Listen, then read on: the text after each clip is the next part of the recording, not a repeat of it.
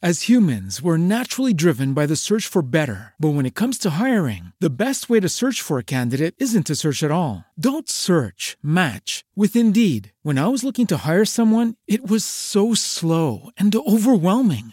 I wish I had used Indeed. If you need to hire, you need Indeed. Indeed is your matching and hiring platform with over 350 million global monthly visitors, according to Indeed data, and a matching engine that helps you find quality candidates fast. Ditch the busy work. Use Indeed for scheduling, screening, and messaging so you can connect with candidates faster. And Indeed doesn't just help you hire faster. 93% of employers agree Indeed delivers the highest quality matches compared to other job sites, according to a recent Indeed survey. And listeners of this show will get a $75 sponsored job credit to get your jobs more visibility at Indeed.com slash podcast. That's Indeed.com slash podcast. Terms and conditions apply.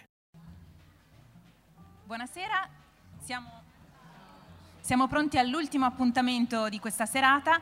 Celebriamo un altro anniversario importante, sono i 30 anni della Guida alle Osterie d'Italia, un appuntamento targato Slow Food, che è il nostro partner come abbiamo detto prima. Abbiamo già sul palco eh, Gabriele Varalda della Condotta di Vercelli, insieme a lui eh, gli ospiti Silvio Barbero, eh, e gli chef Cristiano Costardi e Paolo Talarico. In più abbiamo sul palco insieme a loro eh, Oliviero Alotti. Grazie mille, buona serata. Buonasera a tutti, grazie per l'organizzazione. Eh, abbiamo colto l'occasione del, per festeggiare i 30 anni della, della nostra guida di farlo proprio qui, eh, a Raccolti, che richiama anche un po' quello che è stato fatto 30 anni fa quando è nata prima Arcigola e poi Osterie. Con me abbiamo Silvio Barbero che è uno dei, degli storici esponenti di Slow Food perché con Carlin Petrini fondò eh, Arcigola nell'86 e che per anni è stato responsabile della nostra organizzazione in Italia, attualmente è il pres- vicepresidente della, uh, dell'Università di Scienze Gastronomiche di Pollenzo. Insieme a noi ci sono anche due cuochi di Vercelli che tutti voi sicuramente conoscerete, c'è eh, Cristian Costardi che con il fratello Manuel da, eh, è titolare, sono titolari del ristorante Cristian Emanuel dell'hotel Cinzia. Eh, grandi riconoscimenti internazionali per lui, dalla, dalle stelle Michelin a, ai Jeunes Restaurateurs d'Europe e a citazioni in varie manifestazioni, partecipazioni in varie manifestazioni internazionali molto legato al nostro territorio e, e crede molto nel riso e nel risotto, non, non, non perde occasione per presentarlo eh, anche all'estero. E poi Paolo Talarico, conosciuto da tutti come Paolino, anche lui eh, vercellese con formazione presso l'Istituto Alberghiero di Varallo, mentre Cristian Astresa, se non ricordo male, e ehm, dopo varie esperienze in Italia all'estero decide di fermarsi qui a Vercelli, da alcuni anni alla trattoria Paolino in piazza Cavour, prima era in via San Paolo e eh, la sua è una cucina più di territorio e da 6-7 anni mi pare sulla guida di, di Osterie d'Italia. Bene, eh, 30 anni fa quasi, quasi, come, anzi sicuramente una scommessa, tant'è vero che il, la prima guida, ce l'ho qui, varrà credo 200-250 euro oramai questa guida, no? anche di più probabilmente. Possiamo metterla all'asta? No, no, questa la tengo. Eh, esce Osteria d'Italia, sussidiari del Mangiar Bere all'italiana, ma senza alcuna annata. Perché? Perché allora si credeva di fare un censimento di quelle che erano le, le ultime osterie, le osterie resistenti, diciamo così. Ma in realtà poi fu subito un botto, eh, ci furono anche riedizioni e, e da quel momento si decise di partire con una cadenza annuale.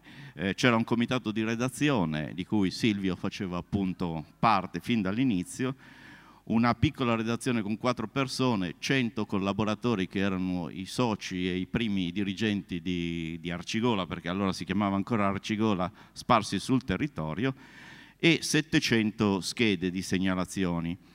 Oggi, dopo 30 anni, siamo arrivati a 400 collaboratori e a 1700 quasi eh, locali segnalati.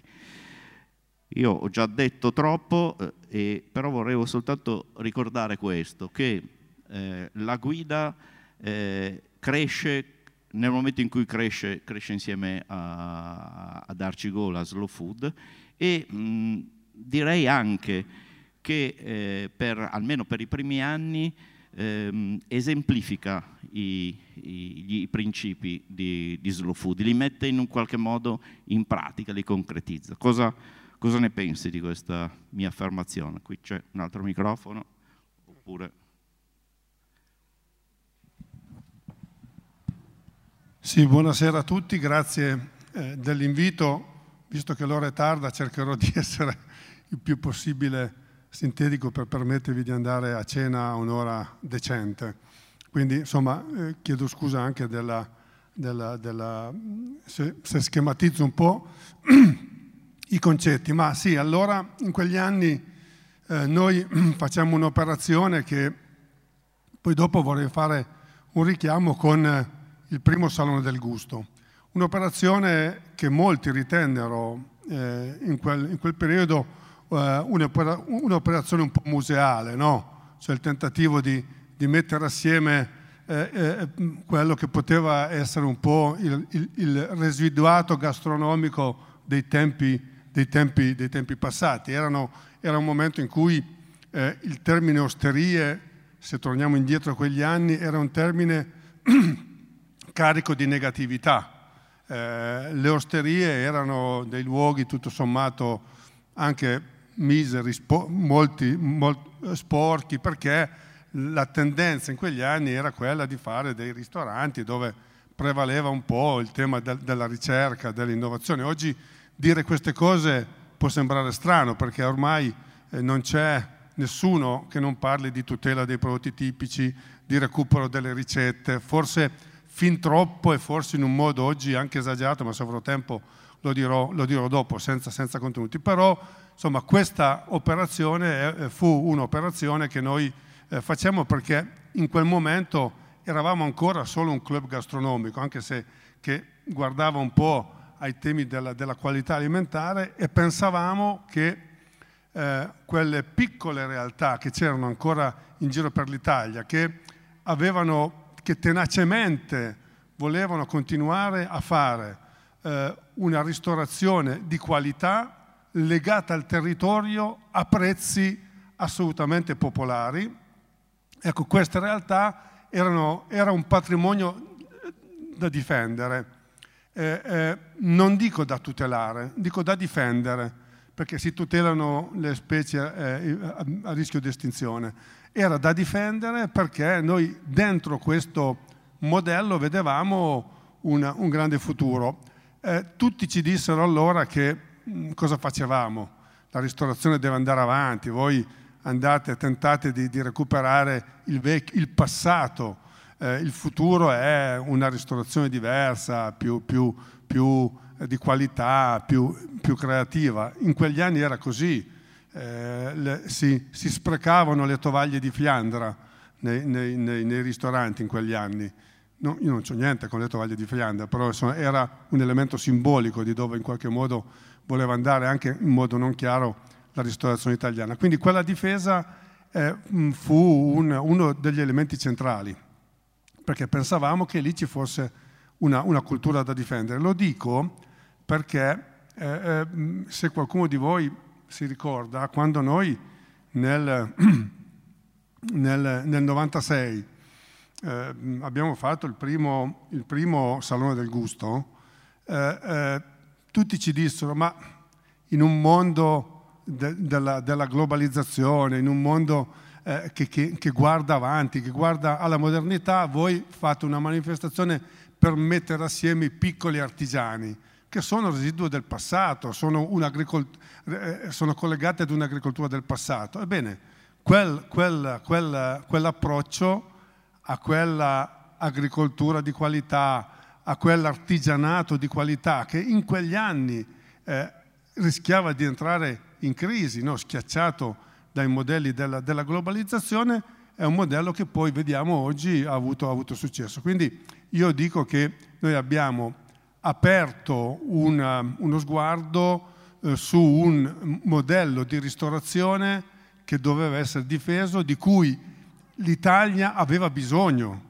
E se perdavamo questo modello di ristorazione, perdavamo un pezzo importante della cultura gastronomica del nostro paese. Poi dopo, se avrò tempo, ragioneremo sul concetto di osteria, su come è cambiato poi il concetto di osteria e su come è cambiato anche slow food e su come oggi l'Osterie, Osterie d'Italia ha una funzione diversa. Allora era difendere, tutelare un pezzo di patrimonio per dargli un futuro. Oggi eh, Osterie d'Italia vuol dire qualcos'altro. Sì, infatti ricordiamo il periodo, eh, adesso i due cuochi qui allora facevano le elementari, penso, o, o, o, giù di lì, alla fine degli anni Ottanta, eh sì, dai, più o meno, eh, o le medie, via. Ma allora ecco, aveva aperto il primo McDonald's a, a Bolzano e poi il secondo in Piazza di Spagna a, a Roma, c'erano stati anche Tafferugli, c'era però eh, Gualtiero Marchesi che prende le prime tre stelle a, per l'Italia e quindi c'è un riconoscimento della grande cucina italiana. E, mh, degli, però c'è la, la, la, la, presenza della grande industria alimentare con le prime concentrazioni e, e, quant'altro e ci sono poi anche i morti del metanolo per quel che riguarda il, il vino. In quegli anni però nasce, diciamo così, l'anticorpo, eh, nasce Arcigola, ma nasce l'anno dopo anche eh, il gambero rosso. Ehm, e appunto eh, a, questo, eh, a, queste modalità per cui c'erano i, i gamberetti in salsa cocktail eh, che, che, andavano alla grande come la rucola con, um, con la tagliata, e, e, il gelato gusto puffo, ricordatevi, sempre una cosa da primi anni 90, eh, Arcigola propone invece la bagna cauda, la pasta con le sarde, il frico, eccetera.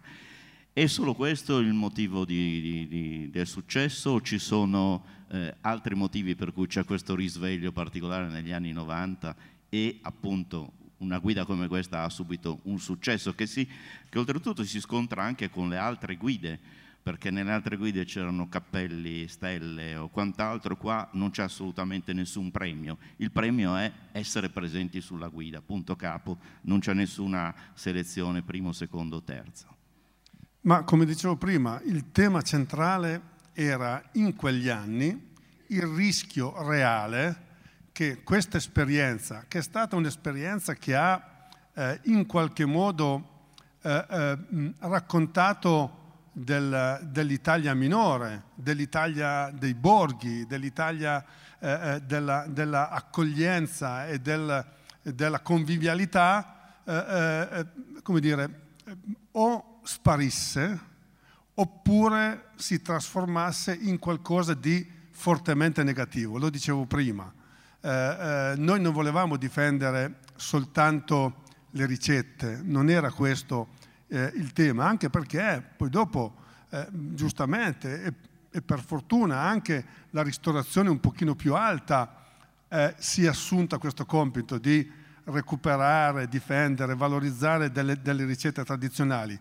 Eh, la difesa e tutela delle, delle, delle ricette tradizionali, della cultura tradizionale, non è solo patrimonio delle osterie, è patrimonio della ristorazione italiana, no? che poi dopo, insomma, noi sappiamo che una tradizione è, la tradizione è un'innovazione che si perpetua nel tempo, quindi non è che possiamo eh, ragionare, ma in quel tempo c'era proprio l'esigenza di far sì che quello che è il nostro rapporto con il cibo, eh, che, che era un rapporto legato fortemente al territorio, che era fortemente legato ai prodotti, ai, ai nostri prodotti, non si perdesse.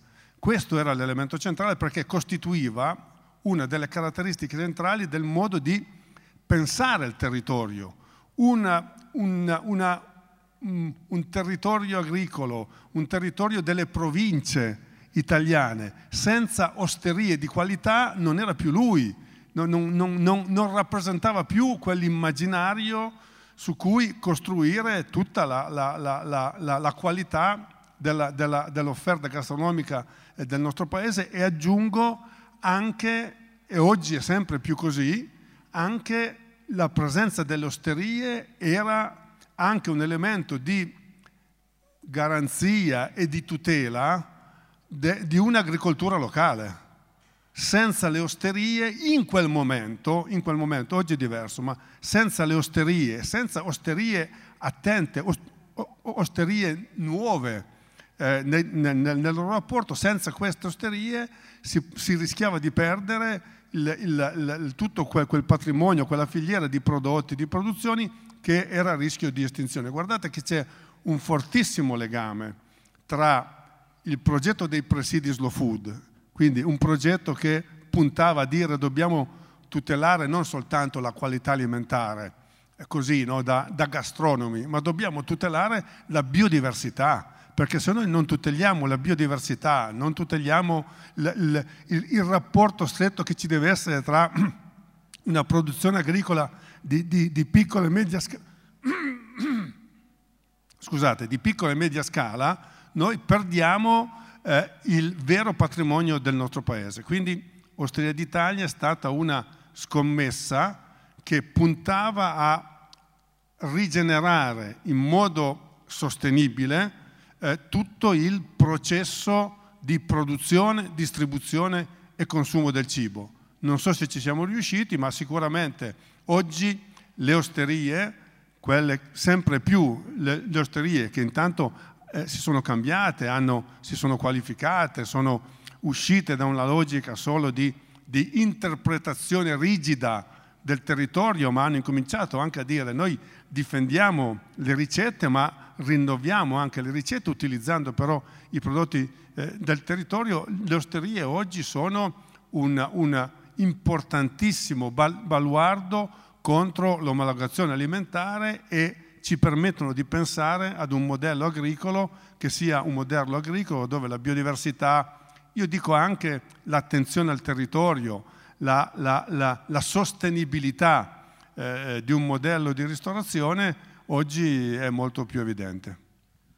Allora, visto che siamo venuti sull'osteria di oggi, darei la parola a Paolino no? per chiedergli quali sono le caratteristiche di questa osteria, trattoria diciamo moderna. No? Abbiamo visto qual era la situazione alla fine degli anni 80, all'inizio degli anni 90, le motivazioni che sono state dietro a, a questa reazione che è nata con, con Arcigola Slow Food e come anche la stessa guida si è evoluta perché oggi si ritrovano tutta una serie di indicazioni, di simboli che denotano sia questo mutamento eh, che c'è stato in questi 30 anni per rispondere da una parte alle esigenze del, del, pubblico, penso alle segnalazioni di quei locali che presentano un menù vegetariano piuttosto che quelli che fanno una cucina anche per celiaci, ma anche, come diceva Silvio prima,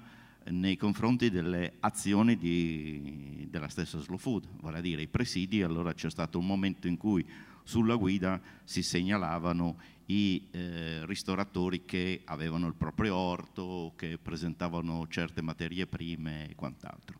Polino. Ma intanto io penso, scusate la voce ma stamattina mi sono svegliato così, detto questo io penso che osterie, osteria, se noi mischiamo le lettere viene fuori storia, storie, storia, storia.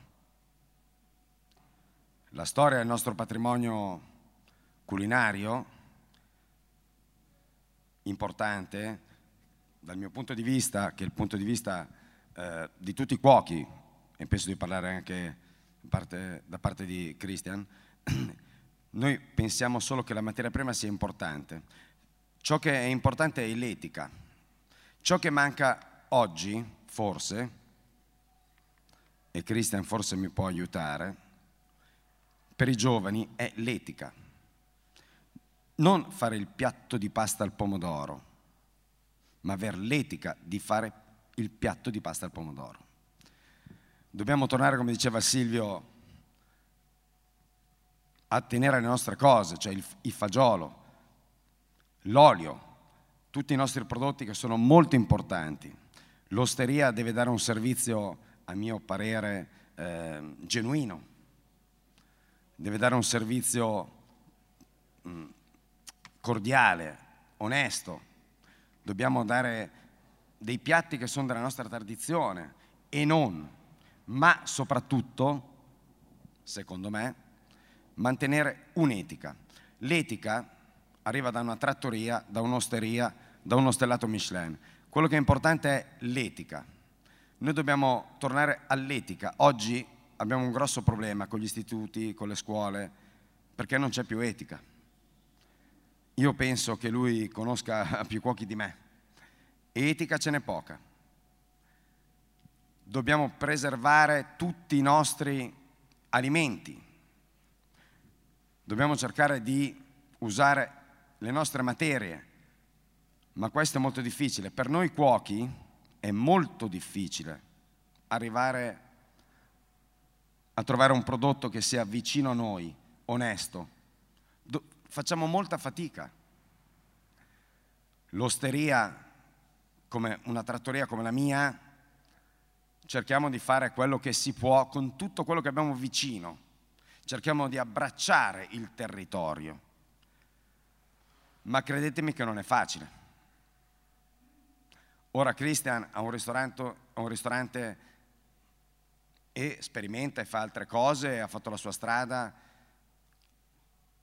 ma anche per lui penso che non sia facile trovare le materie prime. Secondo me. Beh, sicuramente la ricerca della materia prima è uno dei lavori più importanti che noi facciamo a tutti i livelli, nel senso che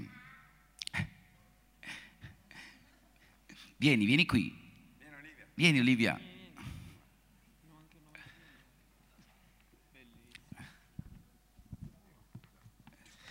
Beh, sicuramente è quello, no? l'ingrediente è una ricerca continua e le difficoltà sono quelle che, che riscontriamo nel cercare l'ingrediente migliore.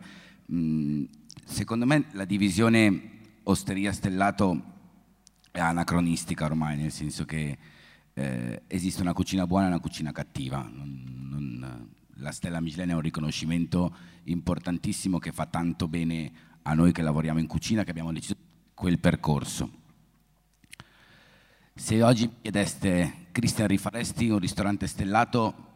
Vi direi sì, Vercelli lo rifarei, perché Vercelli eh, ha un bacino d'utenza piccolo e hai bisogno di portare gente da fuori, quindi la stella Michelin ti dà tanto.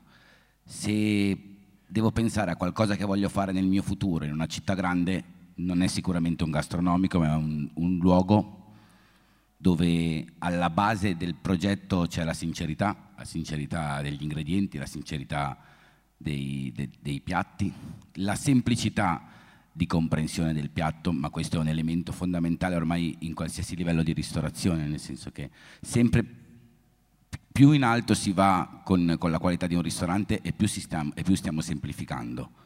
Eh, la sottrazione è il, la parola più usata in tutte le cucine ormai, no? si cerca di, di, di arrivare all'essenza del, della materia lavorandola in, in, modi particolari ma essere molto comprensibili. In questo le osterie hanno un ruolo importantissimo, nel senso qual è il ruolo dell'osteria oggi? L'osteria è il primo passo di educazione alimentare che diamo ai clienti, no? Perché comunque un po' di educazione alimentare, pur essendo cresciuta e in una grande crescita grazie a Slow Food, perché Slow Food ha fatto un grandissimo lavoro, la scuola di, di Pollenzo crea e forma personaggi che potranno aiutarci nel divulgare questo, questo messaggio. Però l'educazione del cliente, che non è che educhiamo dei maleducati, eh? non è che i nostri clienti siano maleducati e vadano educati, però è il nostro compito spiegargli il perché quella carne è così buona e che cosa c'è a monte, no? quindi tutto il discorso di non perdere la biodiversità, la biodiversità è, è fondamentale e diventa importantissima, quindi le osterie sono forse il patrimonio più grande della cultura che abbiamo nella nostra nazione. Mm, oggi se uno parla, un, quando si va in giro per il mondo per capire la cultura di una nazione che si va a visitare, la cosa più veloce da fare è mangiare. Ovunque tu vai hai il modo di capire la cultura. Io quest'anno sono stato in Israele e grazie a cucina ho imparato tantissimo di cultura israeliana, di qual è il modo di, di vivere Israele. No?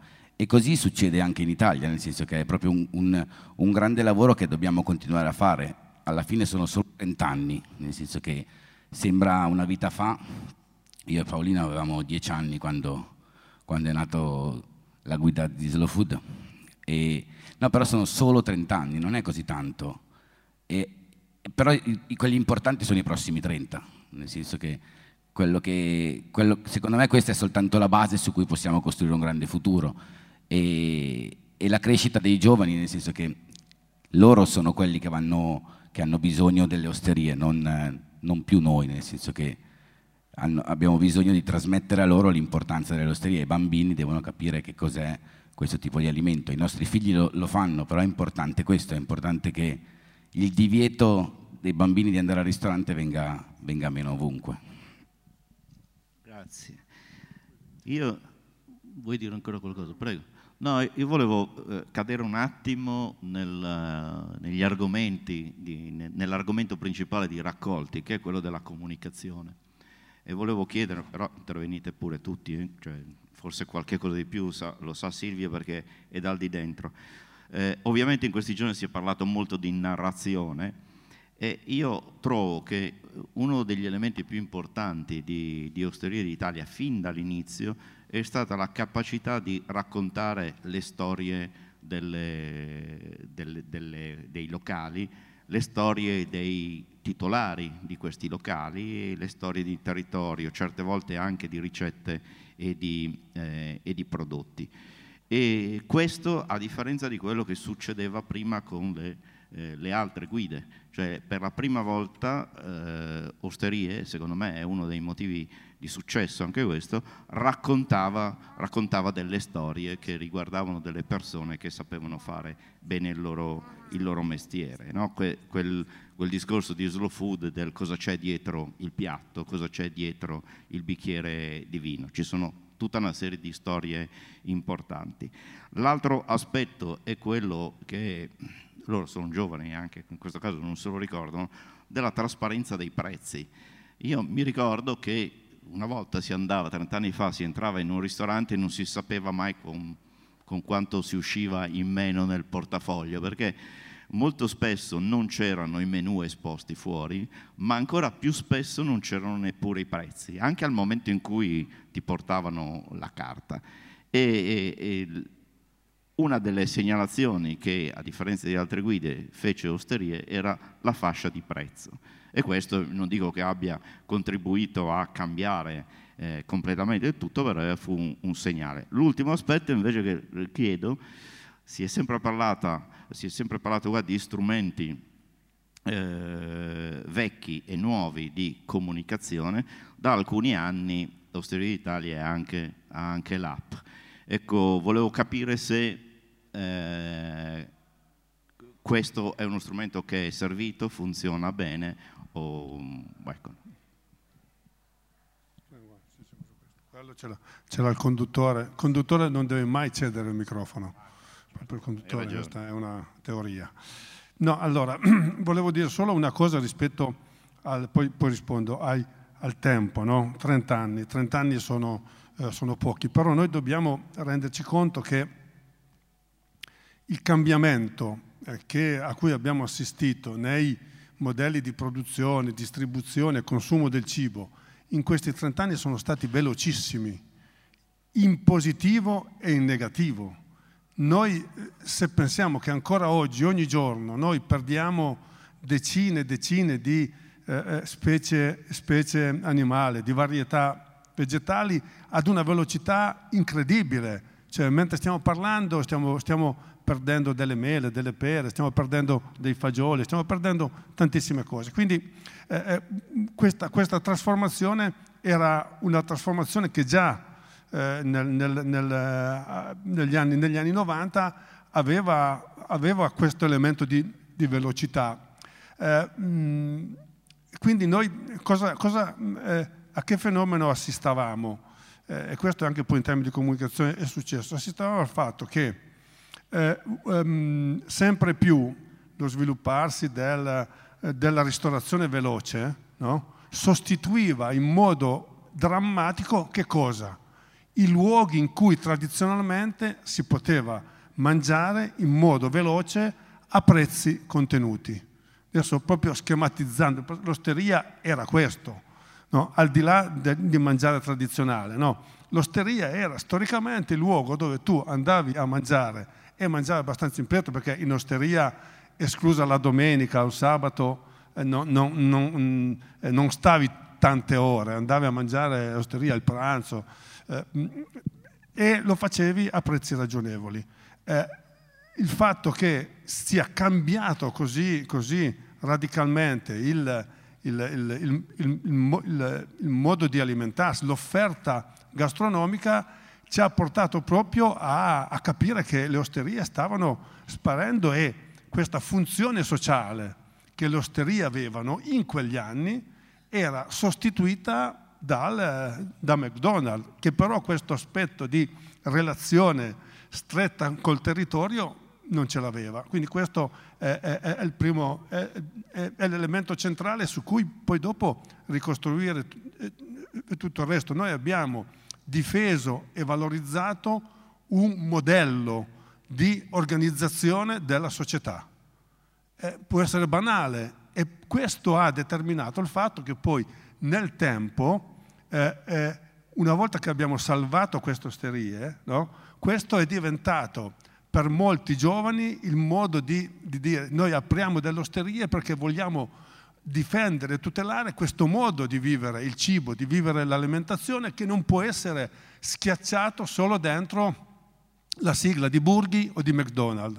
Questo è l'elemento eh, sociologico fondamentale no? che ha, ha, rilanciato. Poi ci sono aggiunte altre cose, ne abbiamo parlato, la biodiversità, la difesa delle, delle, delle ricette, ma questo, questo avrà sempre meno, meno, meno, importanza perché le ricette si difendono se tu difendi le materie prime da cui queste ricette sono, sono, sono, sono state, state, fatte, perché oggi certe ricette non si fanno più eh, semplicemente perché mancano le materie prime con cui poter fare un certo tipo eh, eh, eh, di ricette. Poi torno a dire, la gastronomia non è mai statica. Chi pensa alla gastronomia come un, un elemento di staticità, perché quel piatto va fatto così, andrà sempre fatto così. Eh, sbaglia, sbaglia. Un piatto deve rappresentare esattamente la filosofia e la cultura di quel territorio, ma può subire nel tempo delle, delle, delle giuste variazioni. Per quanto riguarda il tema della, della, della comunicazione, vabbè, io devo dire che io, io su questo io sono una, una, una analfabeta informatico, quindi insomma io mm, eh, ancora grazie che con, con, con, il te, con, il telefonino telefono e leggo, e leggo le mail, però ho l'app, eh? l'app di osterie ce l'ho, sì sì sì, e la consulto, però io credo che sia stato giusto che noi abbiamo sviluppato l'app perché c'è una categoria di persone, soprattutto i giovani, che usano questo strumento. Quindi se non ci fosse noi dire, non parleremmo a, a chi, a, a chi eh, deve, deve, deve, deve, poi utilizzarle, ma credo che il valore della, della, eh, del, del, libro, della, della, guida cartacea resti ancora in tutta, in tutta la, sua, la, la, sua, importanza. C'è un elemento di materialità, eh, eh c'è un elemento di, di, di contatto diretto che, che l'osteria in qualche modo esprime, perché funzionano le osterie che hanno dietro un po' di umanità. Etica e umanità vanno, vanno sempre d'accordo. Eh? Cioè, se, se, non c'è umanità, eh, eh, l'etica è, un, è, una parola vuota.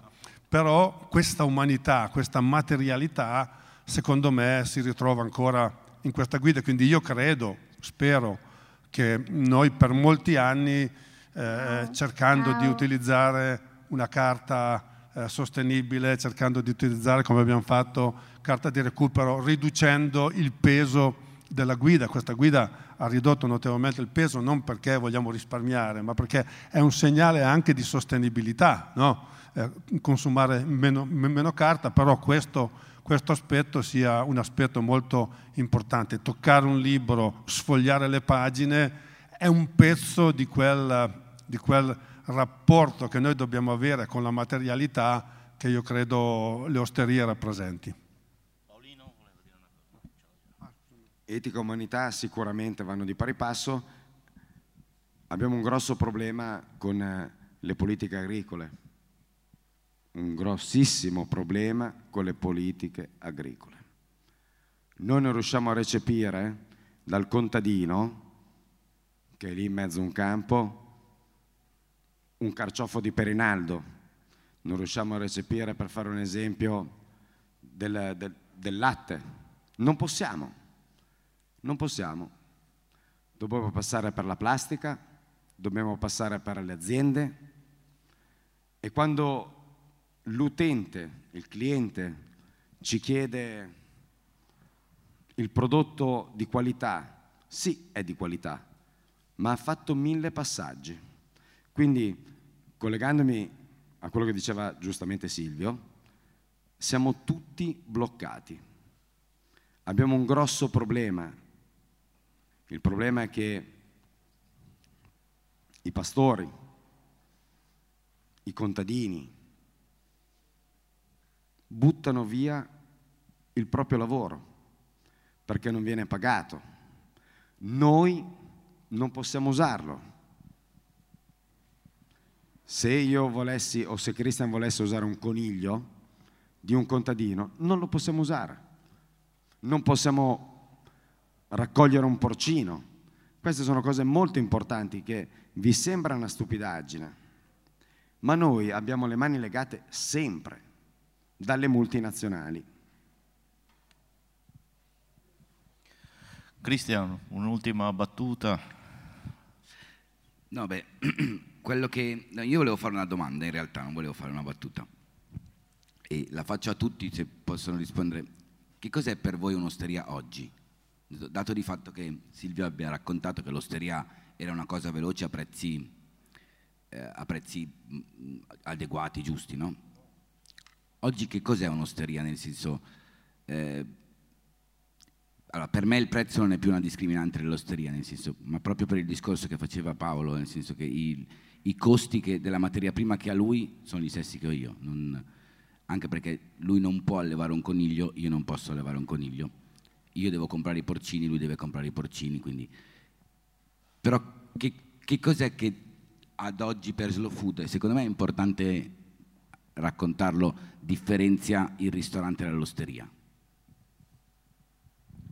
Ma, ovviamente le, le, distanze si sono ridotte, no? per, perché, dobbiamo anche dirlo, c'è stata, grazie anche al successo delle osterie, c'è stato un cambio anche un po', nella, un cambio non dico positivo o negativo, un cambio, no? ma che c'è un, un'evoluzione anche nella, nella ristorazione alta, no?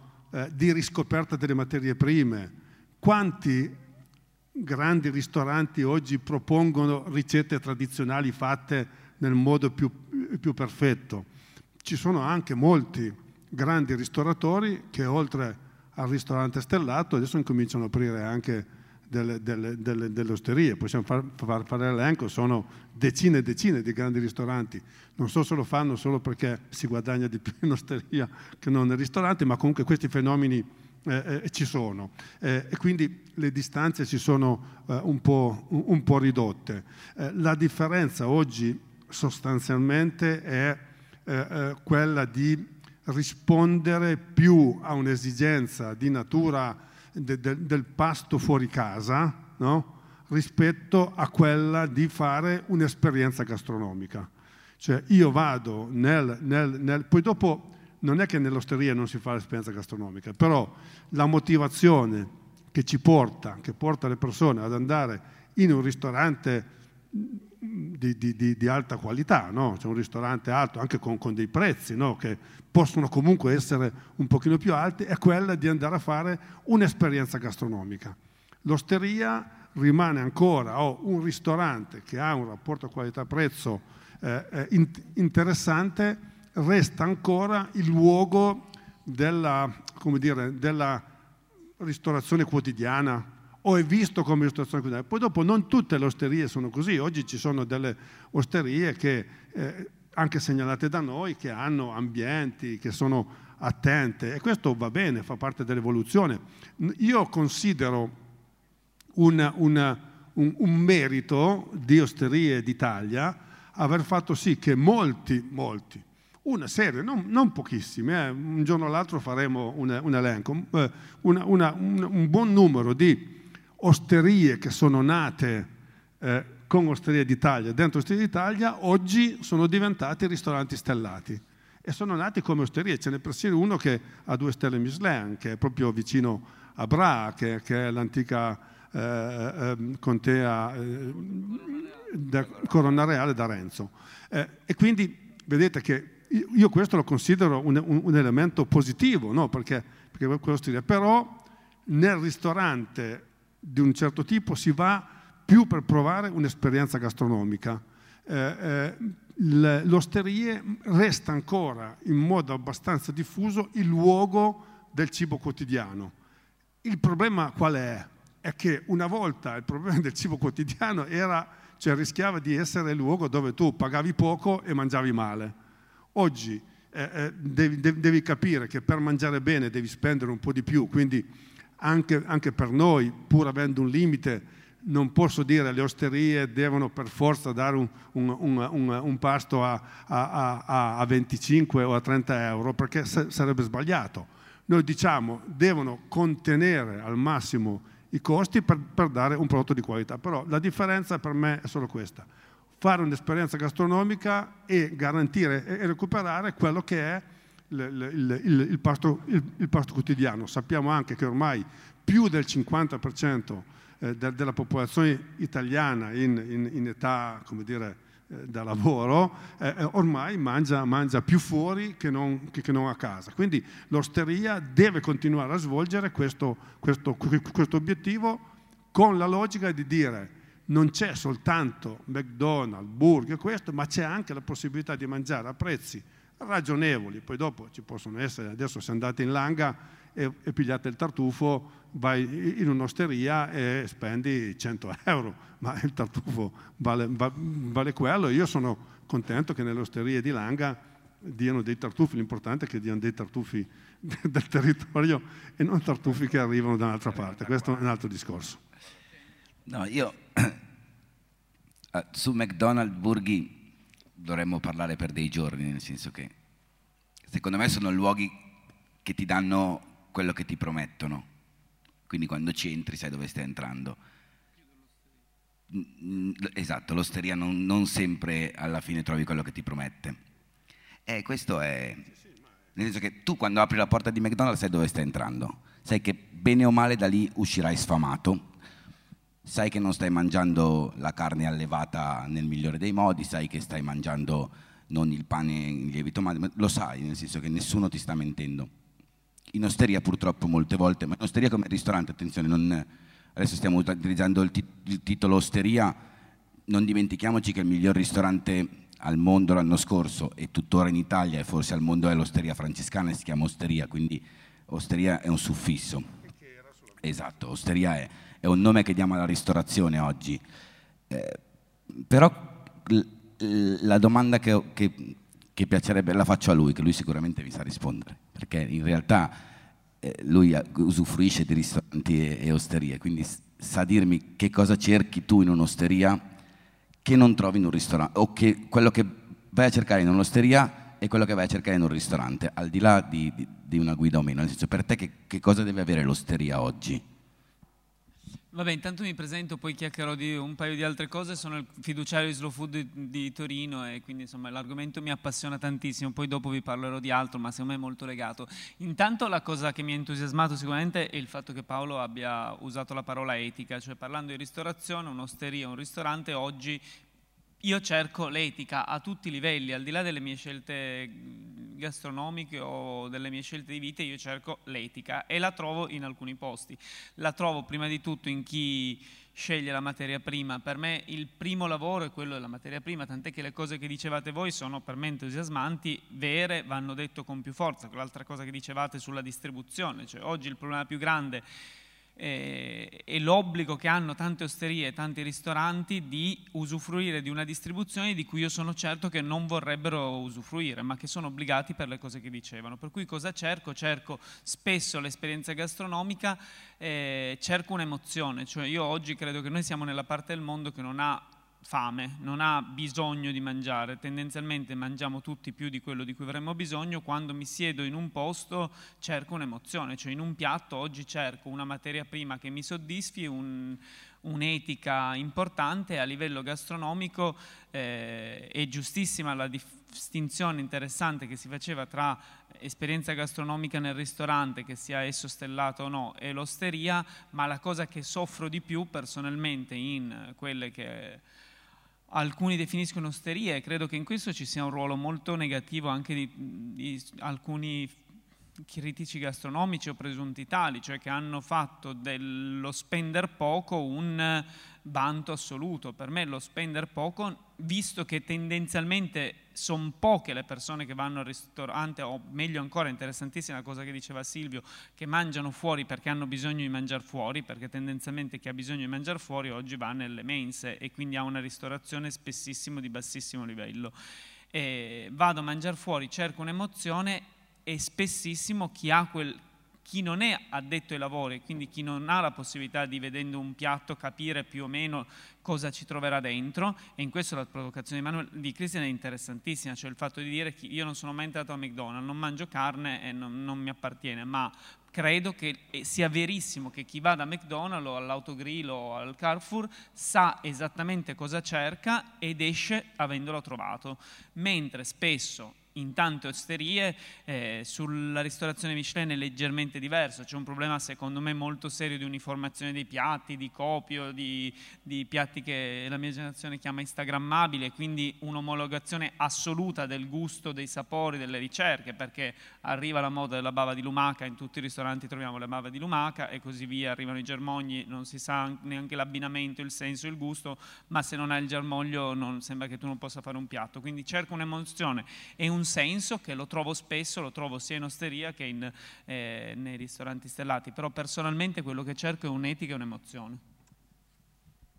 Volevo aggiungere, la verità nella cucina non cambia dal 3 stelle Michelin alla trattoria Paolino, non cambia, non cambia da Chicco Bobo Cerebro Saporto, da Cristian Emanuel, da Trattoria Paolino, dalla vecchia Bre, non cambia. La verità è una e una sola. Io parlo da cuoco, attenzione, parlo solo da cuoco. La verità è l'onestà, come diceva, quando dicono, eh, eh si va, ma Cinzia, eh, ma Cinzia la stella Michelin. Ma noi non lavoriamo solo con le mani, lavoriamo anche con la testa e facciamo, e facciamo un percorso molto, molto, molto lungo. L'avrei potuto fare anch'io, lo può fare chiunque, chi voglia fare questa, chi vuole percorrere una strada Cristian ha deciso di percorrere questa strada e l'ha fatto bene ed è un'eccellenza vercellese e non solo, vabbè, nazionale chiaramente. Io ho percorso un'altra strada, ma quello che ci accomuna dall'osteria di Paesino, del paesello sperduto al 3 stelle Michelin, è l'onestà. Se noi cuochi, noi ristoratori, non abbiamo l'onestà, non sappiamo cosa facciamo, vi inganniamo, distruggiamo il nostro paese, distruggiamo il nostro paese e distruggiamo i nostri, distruggiamo i nostri fornitori, il contadino, come dicevo prima. Quindi non cambia, come diceva Christian prima, l'importante è far da mangiare, cercare di farlo nel migliore dei modi, cercare di non distruggere, che ormai non siamo messi bene, la nostra filiera alimentare. O sbaglio Silvio che siamo, non siamo messi bene? Ecco, l'importante è l'onestà. La stella Michelin, grande riconoscimento, meritato. Le tre stelle Michelin, grande ris- L'importante è, come diceva Carlino, che è venuto anche a mangiare da me, buono, giusto, pulito. Grazie. Se non c'è qualcuno che vuole fare domande, perché mi dicono che bisogna stringere un po', c'è ancora Oliviero che no, però, deve intervenire. Però una ah, cosa di, di, dire, sì, eh, un, po', di, non polemica, no, un po' di discussione ci vuole. Allora, eh, il fenomeno di, della, della ristorazione, del fast food non può essere letto soltanto come, come dire, chi va lì sa cosa va a fare. È un fenomeno molto più complesso, molto più articolato. Io vi inviterei a andare fuori da McDonald's a vedere chi va, chi va a mangiare, vedrete che tanta gente risponde perché riesco a mangiare bene o male spendendo 10 euro, 8 euro, 7 euro. È così, è ancora così. Vanno per quel motivo lì. E allora cosa abbiamo fatto noi? Cosa abbiamo cercato di fare? Poi ci siamo riusciti? Non lo so. Abbiamo cercato di dire, cari signori, in Italia esiste ancora una tradizione di una ristorazione che eh, legata al territorio può offrire ancora dei, dei, dei, dei, piatti, dei cibi, cercando di spendere delle cifre non troppo alte. Poi dopo non sono tutte, però ci sono ancora osterie sulla guida dove vai a mangiare e se mangi un piatto spendi, puoi spendere 10 euro, vai a mangiare un piatto e spendi gli stessi 8-9 euro che spenderesti da McDonald's. Poi dopo, certo, se vai lì, mangi il primo, il secondo, l'antipasto, pigli il vino, eccetera, eccetera, eccetera. Però il tema era cerchiamo di far sì che la gente conosca eh, dei luoghi in cui poter andare e sa, sa, sa, che in quei luoghi mangi un cibo di, di buona qualità e non spendi troppo il successo di questa guida è stato questo, è stato quello che questa guida era affidabile e la gente eh, aveva delle guide dove eh, se volevi mangiare la qualità dovevi avere, cioè, se avevi la stella Michelin, se avevi i, il riconoscimento della guida dell'espresso, si ipotizzava che lì si mangiava bene, ma per mangiare bene devi spendere, adesso dico a te oggi 70, 80, 90 euro. No, si può anche mangiare bene spendendo di meno. Qual è il problema? È che se prendevi in quegli anni la ristorazione di basso costo, no? andavi e nel 90% dei casi ti prendevi delle, delle, delle, delle batoste perché mangiavi dei cibi immangiabili. Questa guida ha dato delle indicazioni, quindi ha sviluppato un percorso per dare indicazioni. Poi ovviamente oggi il tema è cambiato, l'osteria è diventato anche, anche più ristorante, la gente chiede altre cose, però il punto di partenza era questo. Posso? Il problema è questo, come... Qui, ma il, ditemi il solo... Problema, il problema è questo qua, che se noi pensiamo, vi faccio... Cristian, tu sai... Eh, Paolino, quanto si spende da te? Tanto, Però tantissimo. io avrei una domanda, non vorrei interrompere... Paolo. Solo un secondo, ti dico solo una cosa. Quello che dici tu è giusto, però quando io e il Christian compriamo le animelle, che una volta i macellai le buttavano via, adesso costano 22 euro al chilo. Quindi siamo... È vero o no, Christian? 22 euro al chilo. 22 euro. Una volta, quando dava la mia mamma, la tua mamma, la, la nostra nonna, gliele regalavano. Adesso un rognone, picchi giù i soldi. Come fai poi a starci dentro? Eh, il problema è da lì. Parte, parte a monte il problema non per no. Chiaramente se vai, se vai, ma se vai da McDonald's sai già che ti avveleni. Se volete denunciarmi, questa è da denuncia comunque. Se, se, vai, se vai, come Boombus uh, da McDonald's ti avveleni è finito il discorso. Boh. Avrei eh. una domanda. Premetto che sono fieramente una collaboratrice della guida dell'osteria di Slow Food. Però ogni tanto vado da McDonald's. No, perché eh, dovremmo ragionare sul fatto che adesso c'è qualcosa di molto peggio fast, di quelli che consideriamo fast food, cioè anche McDonald's si sta evolvendo e purtroppo la maggioranza delle persone non va da McDonald's perché c'è qualcosa di molto peggio e sono purtroppo la, i veri competitor di McDonald's eh, e delle osterie sono tutti quei bar dove la gente va in pausa pranzo a mangiare e lì c'è la vera schifezza. E il problema che abbiamo oggi, e io purtroppo me ne rendo conto appunto da collaboratrice dell'osterie, che se mi trovo per lavoro o anche semplicemente la sera dire oh, questa sera sono in questo posto qua, voglio mangiare qualcosa, consulto la guida, i locali che sono all'interno della nostra guida hanno, ricevuto, hanno ormai un, un valore tale perché i competitor sono quella cosa lì, sono quei bar, quei locali, que, quella ristorazione improvvisata, che i nostri locali che sono nella guida ormai dobbiamo prenotarli una settimana prima, non soltanto il Paolo che è un locale di, di Andava bene il collo di maiale. ma era una cosa che, che probabilmente era compatibile, comparabile come esperienza enogastronomica come andare a mangiare la sua carota viola che rimane nella mia memoria eterna. E, La e- mia domanda era quella, no? Io non capisco più dove stanno le distinzioni, no? Nel senso che chiamarsi osteria, chiamarsi il bello che possa essere l'oste- il lavoro fatto da Slow Food, che è un grandissimo lavoro. Io sono, sono stato a Pollenzo, ho fatto la- delle tavole gastronomiche e sono stato a Cisa adesso. Slow Food è, è un'eccellenza italiana che tutto il mondo ci invidia, perché in realtà Slow Food è mondiale e parla di mondo e mai di Italia e basta. Però oggi è difficile parlare di osteria con il concetto che aveva prima, no? Per quello è la mia domanda, che cos'è oggi un'osteria? E la risposta che al ristorante cerco l'esperienza gastronomica, all'osteria cerco di spendere poco, secondo me non è, non è il modo giusto di, di far crescere il, il concetto di osteria. Cioè, l'osteria oggi è un luogo dove si mangia bene, è un luogo dove si deve stare bene. Il ristorante gastronomico esiste e secondo me continuerà a esistere nelle province, nelle città farà sempre più fatica il ristorante gastronomico perché nelle città il- la gente va, va a mangiare perché vuole stare bene e io mi rendo conto, ed è un discorso che facevo insieme a- ad Albert Adrià e, e ai ragazzi di Sfruttar settimana scorsa quando ero in Turchia, che il ristorante gastronomico sta cambiando e cambierà sempre di più, nel senso che tendiamo tutti a diventare più osteria se volete. Però il vero male non è McDonald's, nel senso che io la guerra a McDonald's, non- non- io, guerra- cioè io difendo McDonald's quando mi trovo in quelle condizioni, perché in realtà McDonald's non è il male. Ma però Cristian, questo è un discorso da cuochi. Io lo capisco. Lo capiamo io e te. Che succede? Ah.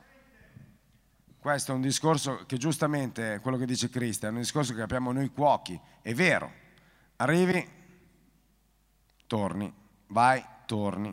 È chiaro che noi siamo pazzi come cavalli, no? Cioè, andiamo a Oslo e mangiamo muschi e licheni. Una volta se te li davano glieli tiravi sulla testa e dicevi, che mi dai da mangiare, no? Sbaglio? Ecco. Però il meno peggio, sì, come dicevi giustamente anche tu, è McDonald's. Non- la questione è che di, di sano non c'è niente. Se tu prendi una- una- una- al bar la scatoletta di plastica congelata con dentro la pasta, eh, figlia mia, andiamo poco lontano. Ma cosa mangia la gente? La gente non gli interessa, non gliene frega niente di mangiare. La gente interessa nutrire, buttare giù. Boh, boh, boh, ho mangiato tanto. È molto difficile incontrare, sia nel mio settore che nel settore di Christian, un palato. Dire una cosa, questo è, è giusto, questo è giusto. Cioè noi adesso dobbiamo pensare a una cosa. Il Christian fa la pasta al pomodoro, il Paolino fa la pasta al pomodoro. Il problema è fare la pasta al pomodoro bene, col pomodoro. È quello il problema. Qua non facciamo neanche più la pasta al pomodoro. Qui non sappiamo neanche più cos'è la carne. Il problema è che noi pensiamo all'educazione fisica per i bambini come mia figlia, ma non pensiamo all'educazione alimentare. Questi arrivano a 14 anni che sentono solo dei grassi idrogenati, non sanno che- neanche cosa sia una frolla, non sanno cosa sia un uovo, non sanno cosa sia lo zucchero. È quello il problema.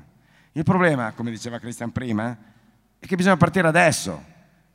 30 anni fa io comprai la prima guida nel 2002.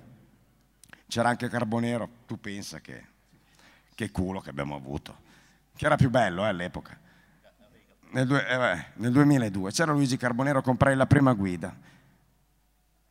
Ma era Arcigola che usciva con Repubblica, giusto? All'epoca. No, prima, prima usciva con Repubblica, cosa usciva? Usciva comunque con Carlin Petrini, col manifesto. Ecco, vabbè.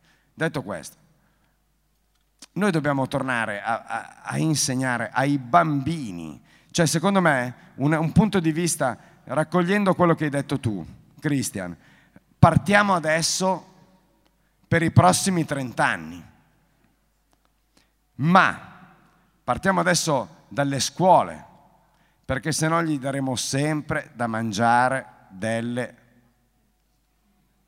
schifezzine. Io porto i biscotti a scuola per mia figlia e devo mettere gli ingredienti. Perché? Perché oggi vogliono le merendine motta. Adesso chiudiamo, Bellizzi mi fa un mazzo così. Grazie anche a tutti quanti, grazie. Un applauso a chi ha fatto promesso tutto questo. Chiudo con questo. Matteo, chiudo con questo. Noi pensiamo alle merendine e van bene, che quando noi cuochi leggiamo quelle robe lì sembra arabo, dici ma non lo capisci, o sembra italiano, insomma non lo capisci. Ma se tu fai una pasta frolla e la, la porti per tua figlia a scuola, non va bene. Attenzione. No, io volevo solo... Do, dobbia, dobbiamo per forza interromperci qua. Volevo vabbè, ringraziare loro, volevo ricordare, sono anche illuminate che le guide per chi non ce l'avesse volesse acquistarle, eh? però c'è ancora Oliviero Allotto che eh, in, in, modo molto compresso ci dirà due cose. Questo a dimostrazione del fatto, lui si è già autopresentato, è il fiduciario di Slow Food di, di Torino, ehm, è anche uno che corre e lega le, le, sensibilità che Slow Food ha nei confronti della biodiversità e del legame stretto che la biodiversità ha con l'agricoltura e quindi con la ristorazione e fa quello che adesso vi spiega molto velocemente. Sì, cercherò di essere breve perché, come giustamente diceva Silvio, è ora di andare a cena per tutti. Rif- ci tengo ad aggiungere ancora una cosa al dibattito di prima perché mi entusiasma molto. Eh, è chiaro, io appunto sono il fiduciario di Slow Food di Torino, dedico un bel pezzo della mia vita a Slow Food, la amo, amo la guida Osteria d'Italia, quindi il mio dubbio e la mia riflessione di prima evidentemente non era sul concetto di osterie che Slow Food porta avanti. Peraltro prima ci siamo dimenticati tutti una parola fondamentale, oltre all'etica, il territorio, nel senso che poi una delle cose che distingue l'ingresso in osteria rispetto ad altre è chi valorizza il territorio, quindi sì la fascia di prezzo ma anche il territorio rispetto a, a, ad altri menù altrettanto eccezionali ma che magari non sono basati su ricette del territorio. Su però io condivido quello che veniva detto prima e di nuovo la parola forse fondamentale, proprio la parola etica, perché il problema, se no rischiamo di perderci un pezzo, chi, tra chi fa un menù a 45 euro, che è una cifra più o meno normale per un pasto eh, di osteria, e il piatto, l'osteria a 20 euro, è sì innanzitutto un costo della materia prima di sicuro o pagato in nero o molto basso e dall'altra i costi del personale, perché poi dov'è che risparmiano i bar, le osterie che si chiamano osterie ma che costano poco? Sulla materia prima e su un personale nella maggior parte dei casi non per forza pagato in modo corretto o perché non è assunto o perché è sottopagato. Spesso nella guida osteria questo è uno dei criteri che viene portato sempre più avanti, nei ristoranti di un certo livello abbastanza anche la fascia, tutta quella zona grigia di chi si chiama osteria spesso risparmia su materie prime, che poi risparmiare sulla materia prima non vuol dire eh, non avere la carne decente, è tutto quello che sta intorno, perché poi magari trovi un olio che fa schifo, trovi un riso che fa schifo, cioè, e il problema di nuovo è quello che secondo me diceva Paolo, cioè mancando la cultura del palato, eh, ormai i piatti le ricette le aggiusti, cioè un riso se non è buono, lo, adesso di, esco dal mio settore, mi, mi, vergogno davanti a dei cuochi di questo livello, ma un riso se non è buono, se non hai qualcuno che lo conosce, lo riempi di burro di parmigiano, la maggior parte dei, delle persone se metti una porzione abbondante poi contenta e scrive su TripAdvisor che è entusiasta. Per cui secondo me la parola etica legata non solo all'etica della materia prima, ma anche all'etica del lavoro, perché poi l'altra cosa su cui risparmiano tanti purtroppo è il costo del lavoro facendo lavoro in nero e tutto quello che ne consegue. Io sto portando avanti da un anno questa campagna che è molto legata a Slow Food e che porto avanti insieme a Slow Food che si chiama Run Before 2050 ed è una campagna eh, che nella discussione di oggi è assolutamente legatissima e molto connessa, forse anche per questo mi entusiasmava il dibattito, che è legata ai cambiamenti climatici. Eh, l'idea è nata eh, da due mie passioni, una la passione per la, per la corsa e dall'altra la passione per l'ambiente e anche per eh, le nostre scelte quotidiane. Eh, per cui ho creato questo progetto appunto che si chiama Run Before 2050. 2050 è il punto secondo alcuni di non ritorno eh, per, contro i cambiamenti climatici, cioè se, secondo la comunità scientifica ormai se non si fanno determinate scelte in modo molto netto e deciso entro il 2050 rischia di crearsi un punto di non ritorno eh, per tantissime cose. In questi giorni si sta parlando molto di rifiuti di plastica e anche di cambiamenti climatici, in particolare di riscaldamento globale.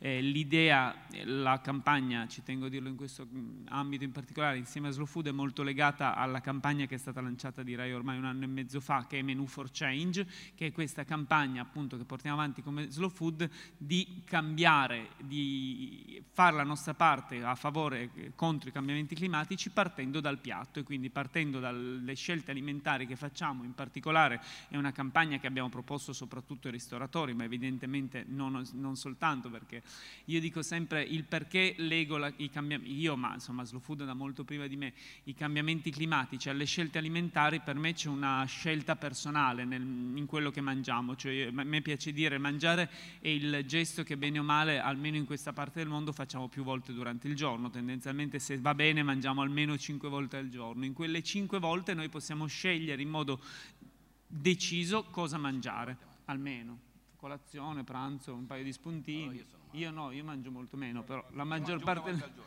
Anch'io. Io mangio una volta al giorno. Anch'io, però la maggior parte di persone fa una colazione, perfetto, la maggior parte di persone fa una colazione, uno spuntino, un pranzo, uno spuntino, una cena, questo è...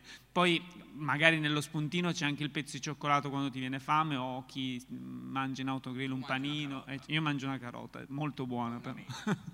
e, e quindi scegliere cosa mangiare può fare la differenza. E mi piace dire in questo il legame con lo sport secondo me è molto forte che la scelta di cosa mangiamo spesso ci crea degli alibi perché poi se parlate con le persone ti dicono eh, ma io non ho alternative, eh, ma io sono... Eh, puoi non, intanto puoi non mangiare perché tendenzialmente abbiamo riserve, come dicono giustamente loro, mangiano una volta al giorno, ma possiamo essere consumatori consapevoli e quindi scegliere un po' in qualche modo come cambiare il mondo. Lo sport, lo sport è molto assimilabile al, al, a, tutto il mondo della ristorazione, nel senso che il nostro lavoro eh, è uno sport di squadra perché siamo allenatori, no? alla fine il mio lavoro è, è fare l'allenatore dei, dei, ragazzi che lavorano con me, di motivarli, di farli crescere, di aiutarli a, ad amare questo lavoro come hanno iniziato ad amarlo a me.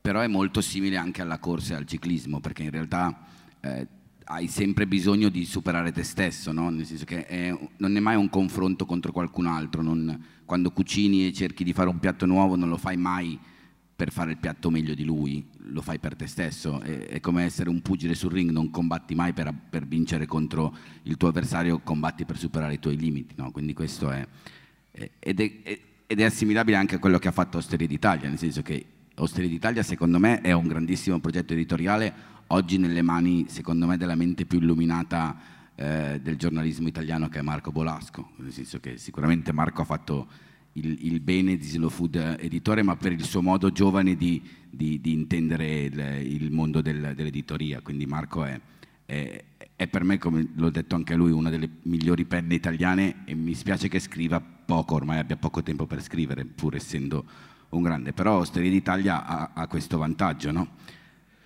Però l'osteria oggi è, è il futuro, nel senso che, perché io ho detto queste sono le basi per i prossimi 30 anni, perché il futuro è più dell'osteria che del gastronomico. Il gastronomico eh, ci sarà, continuerà ad esserci, molti stanno aprendo gastronomico e dopo l'osteria, ma non perché si guadagna di più, perché hai bisogno di far sì che le persone che vengono al tuo ristorante abbiano un'educazione. E ti rendi però conto che in realtà, nel senso che Paolino è, è un esempio di, di osteria fatta bene, ma quanti esempi di osterie fatte male ci sono purtroppo?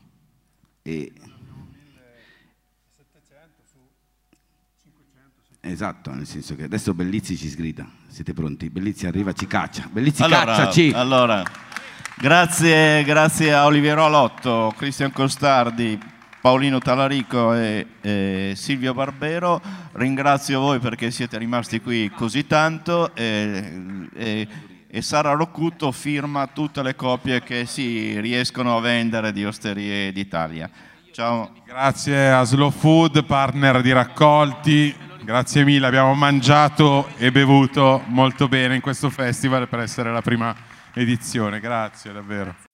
As humans, we're naturally driven by the search for better. But when it comes to hiring, the best way to search for a candidate isn't to search at all. Don't search, match with Indeed. When I was looking to hire someone, it was so slow and overwhelming. I wish I had used Indeed. If you need to hire, you need Indeed. Indeed is your matching and hiring platform with over 350 million global monthly visitors, according to Indeed data, and a matching engine that helps you find quality candidates fast. Ditch the busy work. Use Indeed for scheduling, screening, and messaging so you can connect with candidates faster. And Indeed doesn't just help you hire faster. 93% of employers agree Indeed delivers the highest quality matches compared to other job sites, according to a recent Indeed survey. And listeners of this show will get a $75 sponsored job credit to get your jobs more visibility at Indeed.com slash podcast. That's Indeed.com slash podcast. Terms and conditions apply.